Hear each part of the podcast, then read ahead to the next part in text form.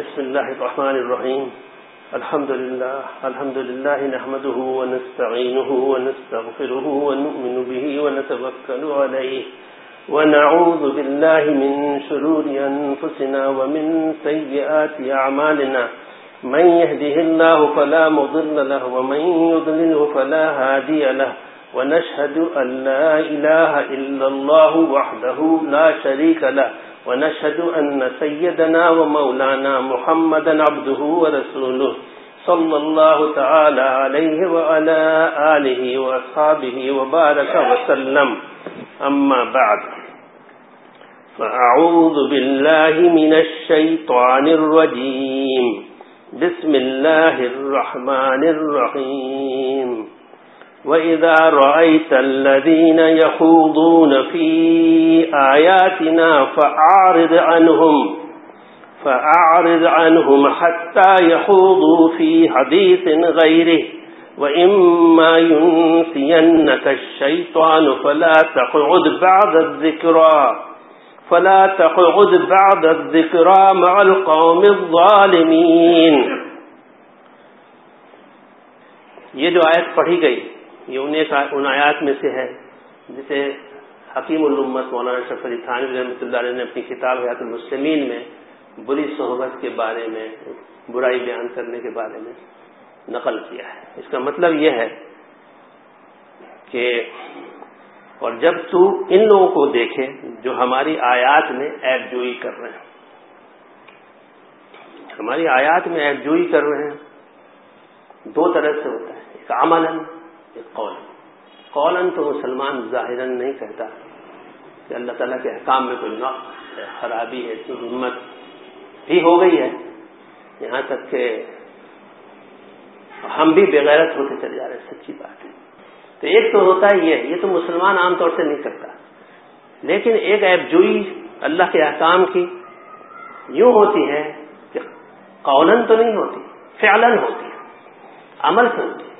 کہ حضور اکرم صلی اللہ علیہ وسلم کی اور اللہ تعالیٰ کے جو احکام قرآن میں آئے ہیں، ان کی کھلم کھلا خلاف ورزی الگ اعلان کیا جائے، یہاں تک اس سے کی نوبت آئے۔ آج کل ہمارا معاشرہ ایسا ہو گیا ہے، ہمارے دوست احباب، ہمارا آفس کا ماحول اور ہمارے رشتے دار سب اس میں مشغول ہیں۔ کلام پاک میں جو جو احکام آئے ہیں، چاہے پردے کے بارے میں، حضور اکرم صلی اللہ علیہ وسلم نے جیسے بھی احکام، تصاویر کے بارے میں سب کا الٹا ببانگ دہل کہتے، کرتے ہیں۔ صرف یہی نہیں کہ ببانگ دہل، بلکہ اس پہ فخر کرتے ہیں۔ یاد رکھیے، گناہ پہ فخر کرنے سے ایمان ختم ہو جاتا ہے۔ تو حق تعالیٰ فرما رہے ہیں کہ ان لوگوں سے کہ جو ہماری آیات میں ایب جوئی کر رہے ہیں، تو کیا کرو پھر ان لوگوں سے کنارہ کش ہو جاؤ ہٹ جاؤ۔ ان کے پاس نہ رہو، ان کی صحبت میں نہ رہو۔ یہ ہے۔ یہاں تک کہ وہ کوئی اور بات میں لگ جائیں اور اگر تجھ کو شیطان بھلا دے، تو یاد آنے کے بعد پھر ایسے ظالم لوگوں کے پاس مت بیٹھ۔ اور پھر اس کے فوراً بعد حق تعالیٰ فرماتے ہیں۔ وزر الذين اتخذوا دينهم لعبا ولهوا وغرتهم الحياة الدنيا۔ وزر الذين اتخذوا دينهم لعبا ولهوا وغرتهم الدنيا۔ اور ایسے لوگوں سے آپ بالکل کنارہ کش رہیں، ان کو چھوڑ دیں، وہاں سے ہٹ جائیں بالکل۔ جنہوں نے اپنے دین کو لہو لائب بنا رکھا ہے۔ لہو لائب یہ بنا رکھا ہے کہ ہم تفریح کے لیے تو کرتے ہیں ٹیلی ویژن کس لیے دیکھتے ہیں؟ ٹیلی ویژن اور کیا مقصد ہے ان کا؟ دین تو بلیک اینڈ وائٹ میں احکام ہے۔ دین تو صرف نام ہے، ابلاغ کا پہنچا دینے کا، بس ختم ہم دین کو تلاش کرتے ہیں انٹرنیٹ پہ اور ٹیلی ویژن پہ۔ وہ کیا ہے؟ لہو لئی بنا دیا۔ ہمارے حضرت ڈاکٹر عبدالحی عارفی رحمۃ اللہ علیہ اس زمانے میں فرماتے تھے کہ ہم نے ٹیلی ویژن کو اپنی تفریح سمجھ لیا اور اللہ تعالی کے نافرمانی کو اپنی تفریح بنا دیا۔ اندازہ کریں آپ۔ بڑے آرام سے آپ نے ٹیلی ویژن دیکھ لیا، کس لیے دیکھا آپ نے؟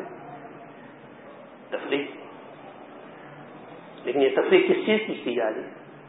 اللہ تعالیٰ کے سری احکام کی نافرمانی کر کے آپ کو تفریح ہوتی ہے، آپ کو مزہ آتا ہے۔ تو ایسے لوگوں کے بارے میں ہے، یہ نہیں میں کہتا کہ آپ کرتے ہیں ایسا ہم آپ کریں تو بہت غلط بات ہے۔ لیکن جو لوگ کرتے ہیں ایسا، ان کے بارے میں صاف حکم قرآن میں ہے کہ ان سے کنارہ کش ہو جاؤ، ان کی صحبت میں نہ رہو۔ اور آج ہمارے سارے گناہوں کا سبب ہی ایک بار ایسا ہوا تھا کہ حضرت علی محمد دس صاحب حضرت حکیم علومت رحمۃ اللہ علیہ کے مجازین میں سے تھے پھر بعد میں ڈاکٹر عبدالحی عارف رحمۃ اللہ علیہ کے بھی مجاز خلافت۔ ان کے پاس ہم لوگ گئے ایک مرتبہ۔ تو وہ فرمانے لگے، حضرت ڈاکٹر عبدالحی عارفی رحمۃ اللہ علیہ کا انتقال ہو چکا تھا۔ بہت درد سے کہنے لگے۔ وہ ایک صاحب نے کسی نے پوچھا کہ حضرت کیا کریں؟ گناہ سے رکنا تو بڑا مشکل ہے۔ گناہ سے رکنا، گناہ کی وجہ کیا ہے؟ وجہ کیا ہے؟ اہل تعلقات۔ اہل تعلقات ہی وجہ چھوڑو ان کو۔ ان کو چھوڑو، گناہ سے بچاؤ۔ آج تو ہمارا بغیرتی کا یہ حال ہے؟ کہ ایک ایسا شخص، یا ایسے لوگ ہمارے خاندان میں ہوں یا رشتے داروں میں ہوں، اور کھلم کھلا مذاق اڑاتے ہیں، اور ایسی ایسی باتیں کرتے ہیں جو سری گناہ کی ہیں۔ حکیم الامت رحمۃ اللہ علیہ نے ایک واضح میں فرمایا ہے کہ کیسے ہم ان سے ہنس بول لیتے ہیں؟ جو اللہ کا مجرم ہے، اللہ تعالیٰ کے احکام سے دشمنی کر رہا ہے، اس سے کیسے ہمارا دل لگتا ہے اس کے ساتھ باتیں کرنے میں بیٹھنے میں ہنسنے ہنسنے بولنے میں؟ ضروری تعلقات، واجب حق ادا کرنا، یہ اپنی جگہ پہ ہے۔ لیکن ان سے تو ہنسی مذاق، ان کے ساتھ بیٹھ کر۔ اور وہ ایک دو تو نہیں ہے خرابیاں اس طرح کی۔ متعدد ہیں جو ہم میں پیدا ہو گئی اور وقت اور وجہ بس ایک ہے ہم بری صحبت کے شکار ہیں۔ یہ تو ہو گئی وہ بری صحبت جو کہ ہم بالکل بعض لوگ احباب بنا لیتے ہیں۔ کالج اور یونیورسٹیوں میں پڑھنے والے طلبا ایک احباب کا ایک حلقہ بنا لیتے ہیں۔ ذرا پرواہ نہیں ہے کہ یہ جو احباب کا حلقہ ہے، یہ ہے کیسا؟ یہ تو ان لوگوں کا ہے جن کے بارے میں کلام پاک میں آیا ہے کہ ان کو چھوڑ دو، ان سے کنارہ کش ہو جاؤ۔ تو انہیں کو اپنا دوست بنائے بیٹھے ہو انہیں کے ساتھ چائے پیتے انہیں کے ساتھ بیٹھ کے ہنسی مذاق کرتے اس کا کیا انجام ہوگا؟ اس کا انجام یہ ہوگا کہ ایمان سے جاؤ گے۔ چنانچہ کلام پاک میں ایک جگہ ہے، یا وئی لتا لئی تنی لم اتخذ فلانن خلیلا۔ یا وئی لتا لئی تنی لم اتخذ فلانن خلیلا۔ سورت الفرقان کی آیت نمبر اٹھائیس ہے۔ ہائے افسوس، کاش کہ میں نے فلاں کو دوست نہ بنایا ہوتا، یہ کہنے کی نوبت نہ آ جائے بعد میں۔ تو وہ کہتا ہے کہ کاش میں اس شخص کو اپنا دوست نہ بناتا جس کی وجہ سے میں اس حال کو پہنچا۔ اور ہوا یہ تھا کہ وہ ہو گیا تھا مسلمان۔ اور حضور اکرم صلی اللہ علیہ وسلم کے پاس آتا تھا، لیکن اس کا ایک حلقہ اس کے دوستوں کا بھی تھا۔ انہوں نے اس کو بہکایا۔ یہاں تک بہکایا، دوست کا اثر اتنا ہوتا ہے۔ یہاں تک بہکایا کہ ایک روز کہا کہ بھائی، حضور اکرم صلی اللہ علیہ وسلم کے چہرے پر تم تھوک دینا۔ نعوذ باللہ۔ چنانچہ اس نے ایسا ہی کیا۔ دوستوں کا دباؤ ایسے ہی ہوتا ہے۔ کہتے ہیں، دوست بنا لیے۔ کیسے دوست بنائے ہیں تم نے؟ یہ دوست میں جہنم میں پہنچائیں گے۔ چنانچہ حسن اس کا بہت برا ہوا۔ اس کا چہرہ جلس گیا۔ اسی کا چہرہ اور جانے کیا ہوا حدیث شریف میں ہے واقعہ۔ تب قرآن کی آیت نازل ہوئی۔ اب یہ کہتا ہے یا ویلتا لیتنی لم اتخذ فلانا خلیلا۔ ہائے افسوس، کاش کہ میں نے فلاں کو دوست نہ بنایا ہوتا۔ ایمان چلا گیا، اب پچھتاؤ گے۔ جب جب حق تعالی کلام پاک میں فرمائے کہ دیکھو ایسے لوگوں کو دوست نہ بناؤ، تو واجب حقوق کے علاوہ کسی اور قسم کا معاملہ ان کے ساتھ مت کرو۔ کچھ کچھ حقوق تو انسان کی حیثیت سے ہوتے ہیں۔ کچھ حقوق جانور کی حیثیت سے ہوتے ہیں، کافر کے بھی حقوق ہوتے ہیں، انسان کی حیثیت سے کافر کے بھی حقوق ہیں، جانور کے بھی حقوق ہوتے ہیں۔ وہ ادا کرو بحثی زبان میں سب کی فہرست دی ہوئی ہے کہ انسان کی حیثیت سے کیا حقوق ہیں۔ لیکن وہ مسلمان کی حیثیت سے تو ان کی حقوق نہیں وہ تو مذاق اڑاتے ہیں استحضا کرتے اس قدر کثرت سے گناہوں میں ابتلا ہے اور اس کا اثر ہمارے دیندار دوستوں پہ پڑتا ہے اور وہ بچ نہیں پاتے۔ بچ نہیں پاتے کہ صحبت بری ہے حکیم الامت رحمۃ اللہ علیہ نے لکھا ہے کہ انسان کے اندر اللہ تعالیٰ نے یہ خاصیت رکھی ہے۔ دوسرے انسانوں کے خیالات اور حالات سے بہت جلد اور بہت قوت کے ساتھ اور بدون کسی خاص کوشش کے اثر قبول کر لیتا۔ یہ خاصیت انسانی ہے، اس کو کوئی بدل نہیں سکتا۔ اللہ تعالیٰ نے جو صفات رکھ دی ہیں، عام میٹھا ہے، اس کی صفت ہے۔ صفت سیب اسلم کا ہوتا ہے، اس کی صفت ہے۔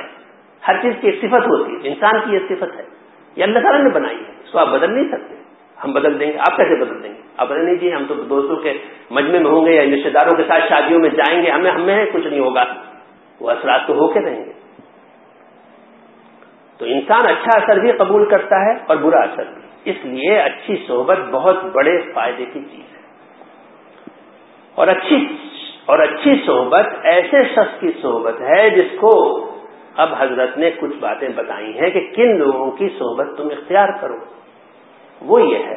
اور یہی چیز حدیث شریف میں بعد میں آئی ہے، وہ حدیث شریف بھی پڑھ دی جائے گی۔ اچھی صحبت ایسے شخص کی صحبت ہے جس کو ضرورت کے موافق دین کی باتوں کی واقفیت بھی ہو اور جس کے عقیدے بھی اچھے ہوں۔ عقیدے صحیح ہوں اور تھوڑا علم بھی ہو دین کا، ضروری باتوں کا۔ ایک شخص کو پتہ ہی نہیں ہے۔ اس کے بعد کیا جائے گا؟ جب پتہ ہی نہیں تو گناہ کرے گا یہ جب اس کو گناہ اور حلال اور حرام کی تمیز نہیں ہے تو وہ حرام ہی کرے گا۔ اور شرک اور بدت اور دنیا کی رسموں سے بچتا ہو۔ اور لین دین ان کا صاف ہو، حلال اور حرام کی احتیاط ہو، اخلاق ظاہری بھی اچھے ہوں، اور ان کے مزاج میں آج بھی چھپ کے ملے، اکڑے نہیں، غصہ نہ کریں، یہ ہے آج بھی مزاج۔ کسی کو بے وجہ تکلیف وہ شخص نہ دیتا ہو اور غریبوں اور حاجت مندوں کو وہ شخص دلیل نہ سمجھتا ہو، اخلاق باطنی بھی اس کے اچھے ہوں، اللہ تعالیٰ کی محبت اور اس کا خوف وہ دل میں رکھتا ہو اور دنیا کی لالچ دل میں نہ رکھتا ہو۔ دین کے مقابلے میں مال اور راحت اور آبرو کی وہ پرواہ نہ رکھتا جب دین کا معاملہ آ جائے گا تو چاہے کچھ ہو، وہ تو اللہ کے حکم کو ٹوٹنے نہیں دے سکتا۔ ایسا شخص ہو اور آخرت کی زندگی کے سامنے دنیا کی زندگی کو وہ عزیز نہ رکھتا۔ اور ہر حال میں وہ صبر و شکر کرتا ہو۔ جس شخص میں یہ باتیں پائی جائیں، اس کی صحبت اکثیر ہے۔ ان کی صحبت اختیار کرو، ان کو دوست بناؤ۔ اور جس شخص کو ان باتوں کی پوری پہچان نہ ہو سکے کہ یہ خصوصیات کسی میں ہیں یا نہیں، اس کے لیے یہ پہچان ہے کہ اپنے زمانے کے نیک لوگوں کو، نیک لوگ جس کو اکثر مسلمان عام طور سے نیک سمجھتے ہیں، ایسے نیک لوگ جس شخص کو اچھا کہتے ہوں اور دس پانچ بار اس کے پاس بیٹھنے سے بری باتوں سے دل ہٹنے لگے، یہ شخص ہے۔ کہ اس کے پاس بیٹھتے ہیں تو گناہ سے دل کو نفرت محسوس ہوتی ہے۔ یعنی دل میں ایک دائیا پیدا ہوتا ہے کہ میں گناہ نہیں کروں گا، میں بچوں گا۔ یہ اس کی خاصیت ہوتی ہے ایسے شخص کی۔ اور اس کی پھر نیک باتوں کی طرف اس کا دل جھکنے لگے تو بس تم اس کو اچھا سمجھ لو اور اس کی صحبت اختیار کرو۔ اور جس شخص میں بری باتیں دیکھی جائیں اور بدون کسی سخت مجبوری کے پھر تم اس سے میل جول مت کرو۔ صاف ہے۔ جو شخص فاسق ہے، اس سے بدون سخت مجبوری کے کیوں میل جل کرتے ہو؟ وہ تم کو گناہ صرف لے جائے گا۔ ایک دن تم بھی کہو گے کیا کاش میں اس کو دوست نہ بناتا۔ تو ایمان جانے کے بعد کیا رہ گیا؟ ہاتھ ملتے رہتا ہوں۔ پھر تو ہوش بھی نہیں ہوگا۔ پھر یہ بھی ہوش نہیں ہوگا کہ میں کہاں اسی حالت میں موت آ جائے۔ فرماتے ہیں حکیم الامت، دیکھیں حکیم الامت تھے اپنے وقت فرماتے ہیں کہ اس سے میل جول مت کرو، کیونکہ اس سے دین تو بالکل تباہ ہو جاتا ہے۔ برے شخص کی دوستی سے دین بالکل تباہ ہو جاتا ہے۔ اور بعض دفعہ دنیا کا بھی نقصان ہو جاتا ہے۔ کبھی تو جان کا، کہ کسی تکلیف یا پریشانی کا سامنا ہو جاتا ہے، اور کبھی مال کا، کہ بری جگہ خرچ ہو گیا یا دھوکے میں آ کر کسی کو دے دیا، خواہ محبت کے جوش میں آ کر مفت دے دیا۔ قرض کے طور پر دے دیا تھا، پھر وہ وصول نہ ہوا اور کبھی آبروں کا بھی نقصان ہو جاتا ہے کہ بروں کے ساتھ یہ بھی رسوا ہو گیا اور بدنام ہو گیا۔ جس شخص میں نہ اچھی علامتیں معلوم ہوں اور نہ بری علامتیں، ایسے لوگ بھی ہوتے ہیں کہ نہ کوئی اچھی علامت ظاہر ہے اور نہ بری علامت ظاہر ہے۔ اس پر گمان تو نیک رکھو، مگر اس کی صحبت اختیار مت کرو۔ دیکھیے، ایسے شخص بھی میں اختیار کرو، لیکن گمان اچھا رکھو، کوئی ایسی بری بات تو اس کی ہے نہیں۔ لیکن صحبت اس کی بھی نہیں اختیار کرو۔ صحبت تو صرف ایسے لوگوں کی اختیار کرو جن کی صفات بیان کی گئی۔ صحبت بد کو، صحبت بد کو دین کے بگڑنے اور دل کے کمزور ہونے میں بہت دخل ہے۔ اور اچھی صحبت کو دین کے بننے میں بہت دخل ہے۔ حق تعالیٰ نے ارشاد فرمایا ہے، یا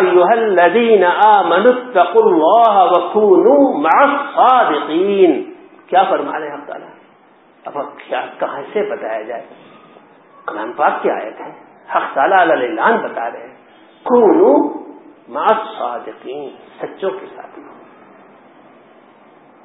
سچے یہی ہیں جن کی تعریف آئی اس کی تفصیل کی۔ حضرت ابن عباس رضی اللہ تعالیٰ عنہ سے روایت ہے کہ عرض کیا گیا کہ یا رسول اللہ ہم جن لوگوں کے پاس بیٹھتے ہیں، ان میں سب سے اچھا کون سا شخص؟ کہ اسی کے پاس ہم بیٹھا کریں۔ آپ صلی اللہ علیہ وسلم نے ارشاد فرمایا، ایسا شخص پاس بیٹھنے کے لیے سب سے اچھا ہے کہ جس کا دیکھنا تم کو اللہ کی یاد دلا دے، اور اس کا بولنا تمہارے علم دین میں ترقی دے، اور اس کا عمل تم کو آخرت کی یاد دلا دے۔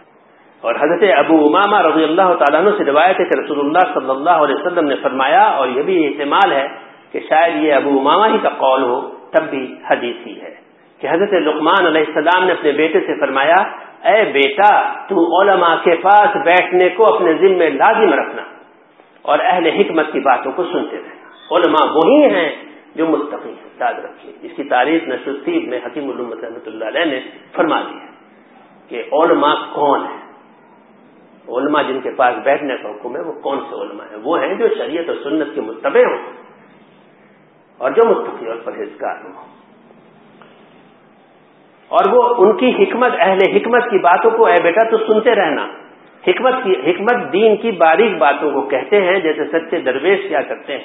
کیونکہ اللہ تعالیٰ مردہ دل کو نور حکمت سے اس طرح زندہ کر دیتے ہیں، جیسے مردہ زمین کو مسلدھار بارش سے زندہ کر دیتے ہیں۔ اور حضرت معاذ بن جبل رضی اللہ تعالیٰ عنہ سے روایت ہے کہ رسول اللہ صلی اللہ علیہ وسلم نے فرمایا کہ اللہ تعالیٰ کا ارشاد ہے کہ میری محبت ایسے لوگوں کے لیے واجب یعنی ضرور یا ثبوت ہو گئی جو میرے ہی لیے آپ اس میں محبت رکھتے ہیں اور جو میرے ہی علاقے سے ایک دوسرے کے پاس بیٹھتے ہیں۔ اور یہ جو فرمایا میرے علاقے سے، اس سے مطلب یہ ہے کہ محض دین کے واسطے۔ اور حضرت موسا رضی اللہ ابو موسا حضرت ابو موسا رضی اللہ تعالیٰ عنہ سے روایت ہے کہ رسول اللہ صلی اللہ علیہ وسلم نے ارشاد فرمایا کہ نیک ہم نشین اور بد ہم نشین کی مثال ایسی ہے جیسے ایک شخص مشک لیے ہوئے ہو، مشک کی خوشبو اس کے پاس۔ یہ مثال ہے نیک نیک ہم نشین۔ اور ایک شخص جو بھٹی ڈھونک رہا ہے، یہ مثال ہے بد صحبت کی۔ سو وہ مشک والا یا تو تجھ کو کچھ خوشبو دے دے گا، اور اگر نہ بھی دیا تو اس سے تجھ کو خوشبو پہنچ ہی جائے۔ اور بھٹی کا دھونکنے والا یا تو تیرے کپڑے کو جلا دے گا، یا کوئی کہ اگر کوئی چنگاری آ پڑی اور اگر اس سے بچ بھی گیا تو اس کی گندی بدبو تو تجھ تک، تو تجھ تک پہنچ ہی جائے گی۔ اور حضرت ابو سعید رضی اللہ تعالیٰ عنہ سے روایت ہے کہ انہوں نے نبی کریم صلی اللہ علیہ وسلم سے سنا ہے کہ کسی کی صحبت اختیار مت کرو بجز ایمان والے کی۔ اس کے دو معنی ہو سکتے ہیں۔ حکیم الامت رحمۃ اللہ علیہ نے اس کا فائدے میں لکھا ہے کہ اس حدیث شریف کے دو معنی ہو سکتے ہیں۔ ایک یہ کہ کافر کی صحبت میں مت بیٹھو۔ وہ تو ہے ہی مجھے اور دوسرا یہ بھی معنی ہوتے ہیں ایسے جملے کے کہ ایمان کامل جس میں نہ ہو، اس کے پاس مت بیٹھو۔ بس پورا قابل صحبت وہ شخص ہے جو مومن ہو، خصوص جو مومن کامل ہو یعنی دین کا پورا پابند ہو۔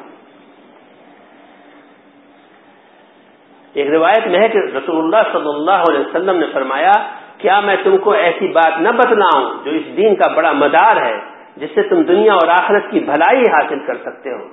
ایک تو اہل ذکر کی مجالس کو مضبوط پکڑو۔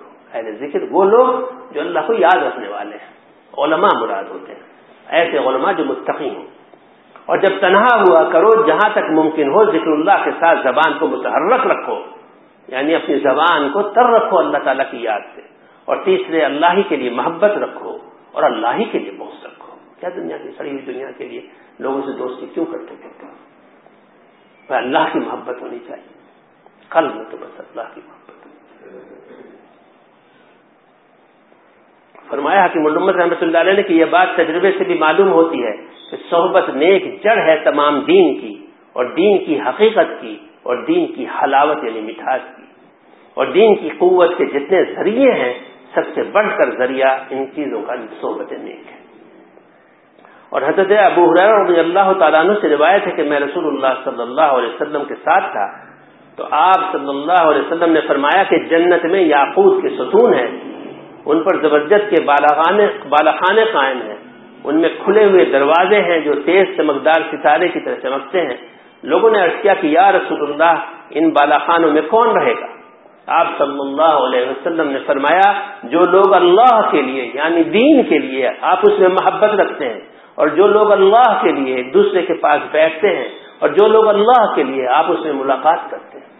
ابھی ہم اپنے آپ جائزہ لیں ہماری دوستی، ہمارا اٹھنا بیٹھنا، ہماری رشتے داری، ہماری شادیاں اٹینڈ کرنا، کس لیے؟ ہے کس لیے؟ اللہ کے لیے ہے۔ اللہ کے لیے ہوتا تو گناہ کرتے ہوتے۔ یہ تو زندہ لوگوں کی صحبت کے بارے میں حدیث شریف اور کلام پاک کی آیات ہے اور جب زندہ لوگوں کی صحبت میسر نہ ہو کیونکہ قحط الرجال ہوا جا رہا ہے، کہاں سے ڈھونڈے چلو۔ تو اگر نیک لوگ جو مر چکے ہیں، ان کے حالات اور قصے پڑھو، تو وہ بھی ویسا ہی اثر کرتے ہیں تو یہ بھی ایک تدبیر ہے کہ اگر ایسا شخص ہو، کہ اس کو کوئی نیک آدمی نہ ملتا ہو، تو ان لوگوں کے واقعات اور حالات پڑھو۔ جو مر چکے ہیں چنانچہ اس کے بارے میں حضرت حکیم المت رحمۃ اللہ نے کلام پاک کی آیت نقل کی ہے کہ حق تعالیٰ نے ارشاد فرمایا کہ وہ کل نقص علیہ کمن امبا رسول ماں نصب اور پیغمبروں کے قصے میں قصوں میں سے ہم یہ سارے قصے آپ سے بیان کرتے ہیں۔ یعنی اللہ تعالیٰ فرما رہے ہیں حضور صلی اللہ علیہ وسلم کو کہ ان قصوں میں سے جو پیغمبروں کے قصے ہیں، یہ ہم آپ کو بیان کرتے ہیں۔ جن کے ذریعے سے ہم آپ کے دل کو تقویت دیتے ہیں۔ پتہ چلا کہ نیک لوگوں کے حالات پڑھنے سے دل کو تقویت ہوتی ہے۔ اور پیغمبروں کے قصے میں سے ہم یہ سارے مذکورہ قصے یعنی حضرت نو علیہ السلام کا قصہ اور حضرت حود علیہ السلام کا قصہ اور حضرت صالح علیہ السلام کا اور حضرت حضرت ابراہیم علیہ السلام کا اور حضرت لوت علیہ السلام کا اور حضرت شعیب علیہ السلام کا اور حضرت موسیٰ علیہ السلام کا۔ یہ سب قصے آپ سے ہم بیان کرتے ہیں، اللہ تعالیٰ فرما رہے ہیں، جن کے ذریعے ہم آپ کے دل کو تقویت دیتے ہیں۔ یہ ایک فائدہ ہے نیکوں کے قصوں کا بیان کرنا کہ ان سے دل کو مضبوطی اور تسلی ہوتی ہے کہ جس کی وجہ سے وہ حق پر مضبوط رہتے ہیں۔ جو لوگ دین پہ عمل کرنے والے ہیں، ان کے دل مضبوط ہوتے ہیں۔ وہ جم جاتے ہیں نیکی کے اوپر۔ وہ گناہ گناہ کو چھوڑ دیتے ہیں۔ بالکل۔ ان کی تو ایک ہی ہوتی ہے۔ بس کہ اللہ میں کا حکم نہ ٹوٹے۔ اللہ میں کا حکم کیا ہے۔ میرے لیے اللہ میں کا حکم کیا ہے اور اس کو ہرگز توڑنا نہیں چاہتے۔ یہ ہوتی ہے ان کی حالت۔ حضرت ڈاکٹر عبدالحی عارفی رحمۃ اللہ علیہ بیان فرمایا کرتے تھے ابھی تک ان کی آواز گویا گونجتی ہے۔ ایک مطلب فرمایا کہ ایک بادشاہ تھا، آپ سب یہ قصہ جانتے ہوں گے۔ محمود غزنوی۔ محمود غزنوی بادشاہ تھا۔ اس کا ایک غلام تھا۔ اس کا نام حیاض تھا۔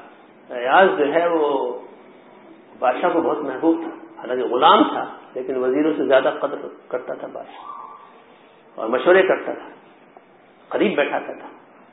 تو جو وزیر وغیرہ اور بڑے بڑے تھے لوگ، یہ حسد کرتے تھے کہ یہ غلام ہے اور غلام کے ساتھ بادشاہ اس قدر سے زیادہ کیوں ایسا معاملہ کرتا ہے اور ہم سے ایسا نہیں معاملہ کرتا؟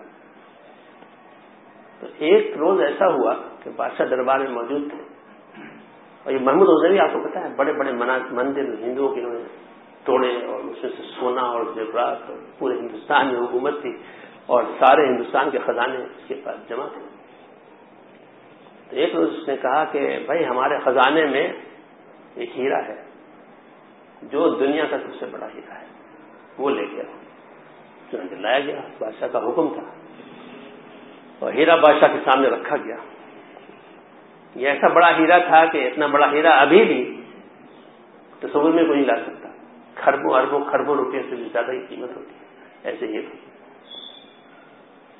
اور ایک وزیر کو بلایا اور کہا کہ اسے توڑ دو۔ جی سمجھ گیا کہ بادشاہ اس وقت جلال میں کہنے لگا حضور میں جان کی پناہ چاہتا ہوں، ہاتھ جوڑ لیے مجھے معاف کر دوسرے کو بلایا، سب نے اسی طرح سے عذر کیا اور اس کو توڑا۔ نہیں جو جانتے تھے کہ ٹوٹے گا تو سرکاری اور اس کا شاہی خزانے کا کتنا سخت نقصان ہے۔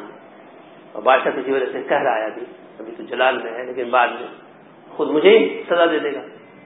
وہ ایسا بادشاہ تو نہیں تھا، آج کل کے پاس بہت ہی چاہو جلال والے بادشاہ وہ کرتے تھے۔ ذرا سی بات کے اوپر قطر اڑائی جاتی تھی۔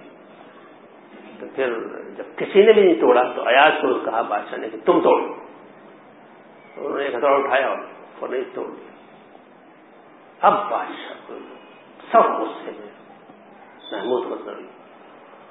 کہنے کا ایاس تم نے توڑ دیا، تم کو اندازہ ہے تم نے کتنا بڑا نقصان کیا، تم کو اتنی عقل نہیں، ان سب نے کسی نے نہیں ایسی حرکت کی، تم نے کر دی جی حضور، غلطی ہو بادشاہ نے کہا، غلطی ہو گئی، اتنا بڑا نقصان کر دیا بڑا جلد جلد کو بولا، ہر بار جب محمود غزنوی پوچھے کہ کیوں کیا تم نے، حضور، غلطی ہو گئی. اور کچھ نہ جب جلاد آ گیا تو آخری بار نے پوچھا کہ بتاؤ، وجہ تو بتاؤ کہ کیوں تمہاری ہمت کیسے ہو گئی؟ تمہاری جرت کیسے ہو گئی اس کو توڑنے کی؟ شاہی خزانے کا سب سے انمول تم نے ہیرا توڑ دیا۔ اس نے کہا کہ حضور میرے پاس دو چیزیں تھیں۔ ایک طرف آپ کا حکم تھا اور ایک طرف یہ ہیرا تھا۔ مجھ سے یہ گوارا نہ ہوا کہ میں آپ کا حکم توڑتا۔ یہ ہے محبت۔ اللہ کی محبت جسے کہتے ہیں، وہ یہ ہے کہ وہ اللہ کے حکم کو نہیں توڑتے ہم دعوی کرنے والے کس جگہ اللہ کا حکم نہیں توڑتے؟ کیا ہمارے یہاں شری پردہ ہے کیا ہم شادیوں میں کیا خرافات کرتے ہیں؟ آج ہی کسی سے بات ہو رہی تھی کہ حضور اکرم صلی اللہ علیہ وسلم نے حضرت فاطمہ رضی اللہ تعالیٰ کا نکاح کر کے دکھا دیا کہ امت کو کیسے نہیں، یہ میرے الفاظ نہیں ہیں، میں تو جاہل ہوں، لیکن حکیم الامت رحمۃ اللہ علیہ نے یہی بالکل فرمایا ہے، واضح کہ حضرت فاطمہ رضی اللہ تعالیٰ کا نکاح کر کے دکھا دیا حضور اکرم صلی اللہ علیہ وسلم نے کہ نکاح کیسے کیا جاتا ہے، رخصتی کیسے کی جاتی ہے؟ کوئی کھانا نہیں کھلایا گیا رشتے داروں کو نہیں بلایا گیا، صحابہ کو بھی تھوڑے سے صحابہ کو بلایا گیا، کوئی چائے نہیں پلائی گئی، کچھ بھی نہیں ہوا۔ یہ تو تعلیم کے لیے تھا اور حق تعالیٰ نے اس کی تائید کے لیے کہ دیکھو حضور اکرم صلی اللہ علیہ وسلم جو کرتے ہیں وہ ہے کیا؟ فرمایا کہ دیکھو حضور اکرم صلی اللہ علیہ وسلم تمہارے لیے نمونہ بنا کر بھیجے گئے اور حکیم علومت رحمۃ اللہ علیہ نے فرمایا کہ اس کا مطلب یہ ہے کہ جیسے وہ تھے ویسے کرو۔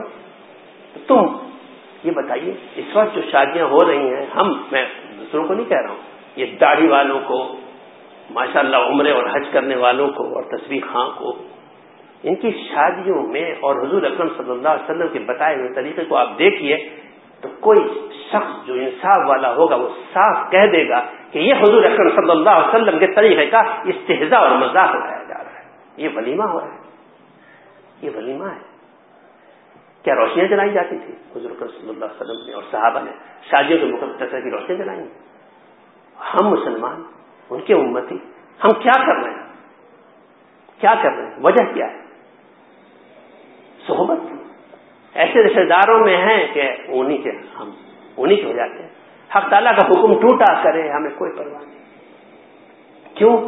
حق تعالیٰ کی محبت نہیں ہے۔ دل میں جس کی محبت ہوتی ہے، اس کے خلاف کوئی نہیں کر سکتا۔ کہاں ہے وہ محبت؟ وہ محبت کہاں ہے؟ کاش وہ محبت ہمارے دلوں میں ہوتی۔ وہیں اسلام آباد وہاں لاہور میں دو تین حضرات تھے، میں واپس آ رہا تھا۔ یہی کہا ان کو کہ بھائی، حق تعالیٰ کی محبت ہو تو سب کچھ ہو۔ اور آخرت میں کیا کام آئے گی؟ حق تعالیٰ کی محبت کام آئے گی۔ ہم ان رشتے داروں، فساق و فجار، اور یہ ہم سے ساتھیوں، آفس اور دوسری جگہوں کے، یہ ان کو ہم نے دوست بنا لیا، ان سے ہم نے محبت کر دی، بجائے اللہ تعالیٰ سے محبت کر دی۔ اگر اللہ تعالیٰ سے، اللہ تعالیٰ سے محبت ہو، تو ان بد کرداروں کی صحبت برداشت ہوگی۔ نہیں برداشت ہو کیونکہ اللہ تعالیٰ کے حکم کی خلاف ورزی دیکھ کر غیرت آئے گی۔ جوش اٹھے گا۔ کچھ کرنے کو تو کر تو نہیں سکتے۔ کم سے کم برا تو سمجھیں گے۔ وہی صحبت کو پسند تو نہیں کی جائے۔ گی وہ ہاتھی مذاق تو نہیں ہوگا۔ حکیم الامت رحمۃ اللہ علیہ کی مجلس تھی۔ حکیم الامت رحمۃ اللہ علیہ کی مجلس تھی۔ علماء حضرات آئے ہوئے تھے، دور دور سے آتے تھے۔ ایک عالم آگے بڑھے اور حکیم الامت رحمۃ اللہ علیہ سے عرض کیا کہ میرے میرے ذہن میں ایک خلجان ہے۔ ایک مسئلہ ہے، اس کو میں حل کرنا چاہتا ہوں، اور یہ مسئلہ جبر اور قدر کے بارے میں، تبدیل کے بارے میں۔ چونکہ عالم تھے، تو حکیم الامت رحمۃ اللہ اجازت دی فرمائیے کیا کہتے انہوں نے اپنا مسئلہ بتایا، اشکال پیش کیا۔ حکیم الامت رحمۃ اللہ علیہ بہت بڑے عالم تھے۔ انہوں نے احادیث اور قرآن کی روشنی میں اس کو حل کر دیا۔ ان کو اطمینان ہو گیا۔ تو پوچھا حکیم الامت رحمۃ اللہ علیہ نے کہ مولوی صاحب، آپ کی تسلی ہو گئی؟ جواب سے جی ہاں تسلی ہو گئی۔ پھر فرمایا کہ مولوی صاحب دیکھیے یہ جو تحقیقات تھی جو پوچھا تھا انہوں نے، تحقیق یہ دین کی دین کی تھی۔ فرمایا حکیم الامت رحمۃ اللہ علیہ نے کہ مولوی صاحب، یہ تحقیقات و تحقیقات آخرت میں کام نہیں آئیں۔ آخرت میں تو بس اللہ کی محبت کام آئے۔ گی یاد رکھو، آخرت میں اللہ کی محبت کام آئے۔ گی اور یہاں میں یہاں اس کو نیست و نابود کرتے پھر رہے جب اللہ کا حکم توڑتے ہیں، اللہ کی محبت چکنا چور ہو جاتی ہے۔ ترجیح کس کو دیتے ہیں؟ رشتے داروں کو، دنیاوی مسلحتوں کو۔ اگر حضور اکرم صلی اللہ علیہ وسلم کے طریقے پر عمل کریں، تو ساری مسلحتوں کو تو توڑنا پڑے گا۔ اللہ کے حکم پہ عمل کرنا پڑے گا۔ تو اس پر وہاں بیٹھے ہوئے تھے مزدور رحمت اللہ۔ عزیز الحسن مزدور رحمۃ اللہ علیہ، حکیم علومت رحمۃ اللہ علیہ کے بڑے اشاق میں سے تھے۔ وہ بے ساختہ بول پڑے کہ حضرت جب یہ اللہ تعالی کی محبت اتنی بڑی چیز ہے تو اس کو حاصل کیسے کیا جائے؟ حکیم علومت رحمۃ اللہ علیہ نے فوراً جواب دیا کہ اس کو حاصل کرنے کا طریقہ بس یہی ہے کہ کہ ایسے لوگ جنہوں نے یہ محبت حاصل کر لی ہے، ان کی جوتیوں میں پڑ جاؤ، یہی الفاظ ان کی جوتیوں میں جاؤ۔ اپنے آپ کو پامال کر دو، اپنے کو ان کو جوتی میں ڈال دو یعنی ان سے چمٹ جاؤ۔ اور ان سے پوچھو، اپنا کچا چٹھا بتاؤ ان کو۔ اور کوئی طریقہ نہیں ہے۔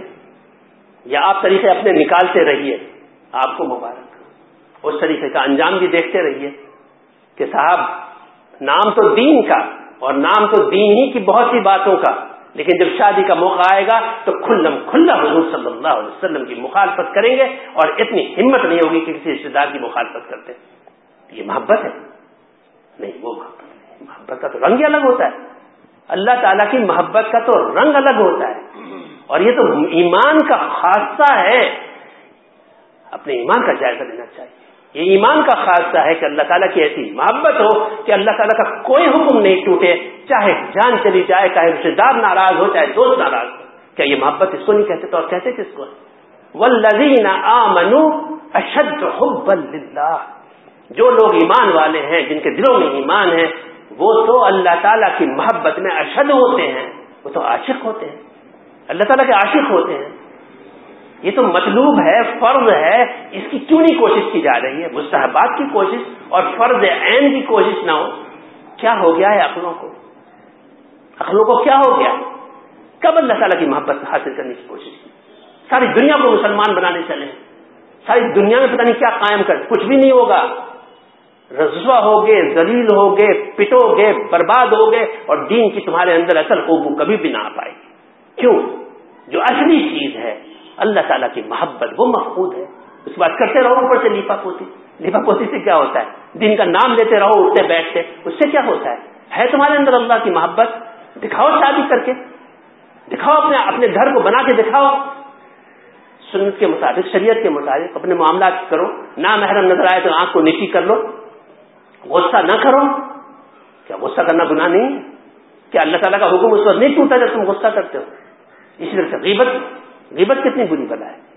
ہم سب میں ہم سب اس میں مبتلا ہے جب حق تعالیٰ کی محبت غالب ہو جاتی ہے، سب ختم ہو جاتا ہے۔ لوک غمزے کی ہو جس دل میں چبھی اس سے پوچھے چاشنی اس عشق کی۔ ہو تو صحیح، حاصل تو ہو پتا تو چلے، بری صحبت کو تو چھوڑو۔ بری صحبت چھوٹے گی تو اس کا کچھ مزہ ملے گا۔ اللہ والوں کی صحبت، جن کو اللہ تعالیٰ کی محبت حاصل ہو چکی ہے اس محب، اس صحبت کو اختیار کرو۔ اپنی رائے پھر مت لڑاؤ اسی لیے فرمایا، ان کی جوتے میں جا پڑو۔ اپنی رائے کا کیا سوال پیدا ہوتا ہے۔ کوئی جوتے کی بھی رائے ہوتی ہے۔ اپنی رائے نہ لگاؤ۔ جو وہ کہیں وہ کرو۔ اور چمٹے رہو، جیسے جوتا چمٹا رہتا ہے۔ اب ایسے اہل اللہ سے چمٹ جاؤ۔ کیونکہ وہ تو تم کو اللہ تعالیٰ کی محبت کا ذریعہ بنیں گے۔ اور کوئی طریقہ نہیں ہے۔ کہ ملو مت فرما دیا کہ ایسے لوگوں کے جوتیوں میں جا کے پڑ جاؤ۔ نوک غمزے کی ہو جس دل میں چبھی، اس سے پوچھے چاشنی اس عشق کی۔ یہ تین شہر تھے، ہم نے لگائے ہوئے تھے کافی دن تک اپنے بورڈ میں گھر میں۔ ایک یہ تھا اور ایک اور شہر کہیں سے ملا تھا؟ وہ جانے اس تڑپنے کے مزے کو، گزر جس دل میں حضرت عشق کا ہو۔ اس کو پتا ہے۔ اور ایک یہ حضرت حاجی امداد اللہ، مہاجر مکھی رحمت اللہ علیہ کا شعر ہے، شجرے کا، کہ اے میرے اللہ، رکھ ہر وقت ہر لیلو نہار عشق میں اپنے مجھے بے صبر و بے و قرار، یہ ہے وہ عشق کہ اللہ تعالیٰ کے حکم نہ ٹوٹے۔ یہ بروں کی صحبت سے حاصل نہیں ہو سکتا۔ بروں کی صحبت کو ترک کرو۔ اور اللہ والوں کی ان اللہ والوں کی صحبت حاصل کرو جو اللہ تعالیٰ کی محبت کو حاصل کر چکے ہیں۔ ان کے لیے کوئی بھی کام ایسا کر نہ چاہے شادی ہو، چاہے کچھ ہو، وہ بالکل سنت کے مطابق کر گزریں گے اور ان کے لیے آسان ہو جاتا ہے۔ کوئی کوئی مشکل نہیں ہوتی یہ آج کل جو طرح طرح کی چیزیں آ گئی ہیں فتوا نکل گیا ہے کہ شادی میں عورتوں کو جانا جائز ہے اور فنا ہے۔ نکلا کرے ہوا کرے اس سے کچھ نہیں ہوتا۔ یہ حرام ہی رہے گا۔ ان فتووں کے نکلنے سے وہ کرنفی وہی کن عورتوں کے لیے جو حکم ہے، قرآن میں وہ نہیں بدلے گا۔ وہ وہی رہے گا، حرام ہی رہے گا۔ حرام چیز حرام رہے گی، چاہے تم لاکھ فتوے نکال دو۔ جو حکیم علومت رحمۃ اللہ علیہ نے بحث زیور میں لکھ دیا ہے، اس کو کوئی اس کو کوئی غلط نہیں ثابت کر سکتا۔ تو ان لوگوں کے لیے بہت آسان ہو جاتا ہے کیونکہ اللہ تعالیٰ کی محبت ہوتی ہے۔ کتنی ہیں؟ عورتیں ہیں، مرد ہیں، میں جانتا ہوں۔ وہ تمام شادیاں سنتوں کے مطابق کرتے ہیں۔ اور کوئی تعلقات نہیں ٹوٹتے، بلکہ لوگ ان سے محبت کرتے ہیں، لوگ ان کی قدر کرتے ہیں۔ کس سے تعلقات ٹوٹے؟ کوئی اللہ تعالیٰ کا حکم ماننے سے کوئی تعلقات ٹوٹ جائیں؟ گے یہ تمہارا وہم ہے۔ شیطان وسوسہ ڈالتا ہے تاکہ تم اللہ کی محبت سے محروم رہ جاؤ۔ دعا کیجیے اللہ تعالیٰ ہم سب کو توفیق عطا فرمائے۔